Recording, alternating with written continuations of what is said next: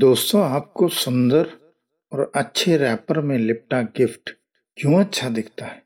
आप सस्पेंस वाली फिल्म देखते हुए या कहानी पढ़ते हुए क्यों उत्साहित हो जाते हैं?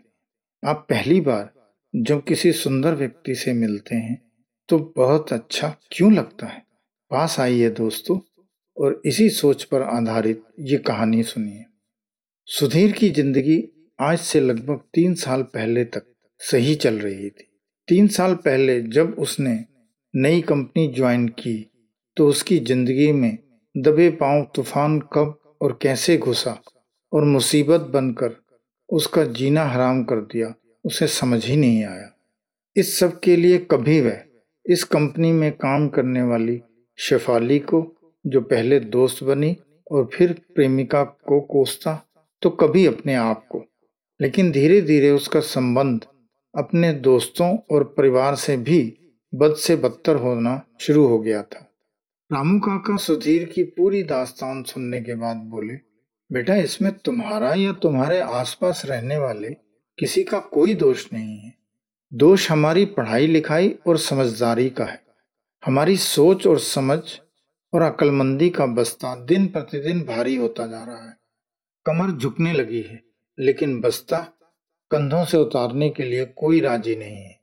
तुमने अपने आसपास और सोशल मीडिया में भी देखा होगा कि आजकल सलाहकारों की बाढ़ आई हुई है। तुम्हारे आज के हालात कहीं ना कहीं इन्हीं लोगों की देन है। बीच में बात काटते हुए सुधीर बोला, काका आप मानते हैं ना कि इन सब में मेरा कोई दोष नहीं। काका मुस्कुराते हुए बोले, बेटा ताली तो दोनों हाथों से बजती है। खैर, एक अंग्रेजी की कहावत है कि जिंदगी हमेशा खुली किताब की तरह होनी चाहिए ताकि लोग आपको जान और समझ सकें। इस कहावत को बिना सोचे समझे बार बार कहा जाता है और हम लोग बिना सोचे समझे इसको या ऐसी बात को फॉलो करना शुरू कर देते हैं। बेटा ऐसा ही कुछ तुम्हारे साथ भी हुआ है। आज तुम्हारी प्रेमिका, दोस्त और तुम्हारे परिवार वाले तुम्हारी कमी, सोच समझ, खुशी गम सबको जान चुके हैं। अब जब भी तुम कुछ अलग से कहते हो या करते हो या करने की कोशिश करते हो तो तुम्हें सुनने को मिलता है कि तुम्हारे बस का नहीं है, तुम उस मिट्टी के नहीं बने हो। अगर तुम अटकते हो कि नहीं मैं कर सकता हूँ तो तुम्हारे अंदर क्या कमी है वह याद कराई जाती है, या फिर तुम कब कब असफल हुए वह याद कराया जाता है। तुम्हारी हर चाल और हर सोच को तुम्हारे नज़दीकी जानते हैं या जान गए हैं।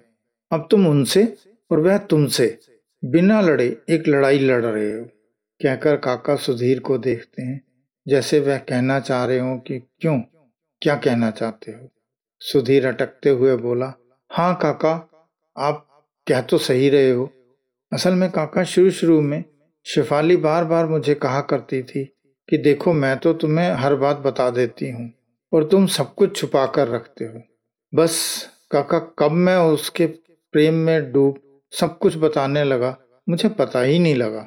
अब तो ये हाल हो गया है कि मैं कोई भी बात दिल में रख ही नहीं पाता और मेरे आसपास के लोग अब शायद इसी का फ़ायदा उठा रहे हैं। खैर काका आप मुझे ये बताइए कि अब मैं इससे कैसे बाहर निकल सकता हूँ। कुछ देर रुक कर काका बोले, बेटा तुमने खुद अपने लिए गड्ढा खोद लिया है। इससे निकलना मुश्किल तो है लेकिन नामुमकिन नहीं है। कोशिश तो करनी ही चाहिए। हाँ, कुछ समय के लिए तुम्हें काफ़ी कुछ सहना पड़ेगा लेकिन अगर लगातार कोशिश करते रहोगे तो अवश्य सफल हो जाओगे। बेटा जिंदगी के कुछ राज, कुछ बातें ऐसी होती हैं जो किसी को नहीं बतानी चाहिए। तुम जब पहली बार कोई सस्पेंस मूवी या नावल पढ़ते हो तो पढ़ने से पहले ही उत्साहित हो जाते हो और अगर फिल्म में सस्पेंस बना रहता है तो तुम पूरे उत्साह से देखते चले जाते हो और वो फिल्म देखने के बाद भी कुछ दिन तक तुम्हें याद रहती है। ऐसी ही जिंदगी भी है। उत्साह बनाए रखने के लिए सस्पेंस बनाकर रखना जरूरी है। अगर तुम ऐसा करते हो तो तुम्हारे आसपास हर कोई तुम्हारा दीवाना बना रहेगा। तुम्हें कोई गिफ्ट मिलता है तो तुम उत्साहित हो जाते हो। तुम अपने भविष्य को जानने के लिए उत्साहित रहते हो। भविष्य का राज खुल जाए तो जिंदगी जीने का उत्साह ही खत्म हो जाएगा। तुम किसी अनजान जगह पर घूमने क्यों जाते हो? क्योंकि उस जगह के बारे में तुम्हें पता नहीं, लेकिन उसको जानने के बाद तुम्हारे अंदर वह उत्साह कम हो जाता है।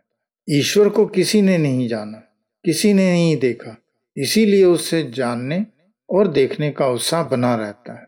अतः हर काम, हर बात समय आने पर ही खुलनी चाहिए, सिर्फ तभी उत्साह बना रहता है। बेटा, उत्साह बनाए रखने के लिए तुम्हारी रोजमर्रा की जिंदगी में भी थोड़ा बहुत सस्पेंस बना रहना चाहिए। अगर तुम ऐसा करते हो तो तुम्हारे आसपास हर कोई तुम्हारा दीवाना बना रहेगा, तुम भी खुश रहोगे और तुम्हारे आसपास भी खुशी का माहौल बना रहेगा। अपनी प्रेमिका या पत्नी से कुछ दूरी बनाकर रखो, वह हमेशा तुम्हारी ओर खिंचती चली आएगी। समय समय पर कोई गिफ्ट या कोई अन्य बात जो रोजमर्रा की जिंदगी से हटकर होगी तो प्रेम बना रहता है। ऐसा ही सब रिश्तों में होता है। जिंदगी थोड़ा सा अलग ढंग से जीना शुरू करो, जिसमें सब कुछ तुम्हारे हाथ में हो तो जीना बहुत ही खुशगवार हो जाएगा। उम्मीद है तुम सब समझ गए होगे। सुधीर खुश होते हुए बोला, काका, काश मैं आपसे पहले मिलने आ गया होता। खैर, मुझे सब समझ में आ गया है। अब मैं वैसा ही करूँगा जैसा आपने कहा है। दोस्तों, आपको ये कहानी कैसी लगी कमेंट करके अवश्य बताइएगा। धन्यवाद।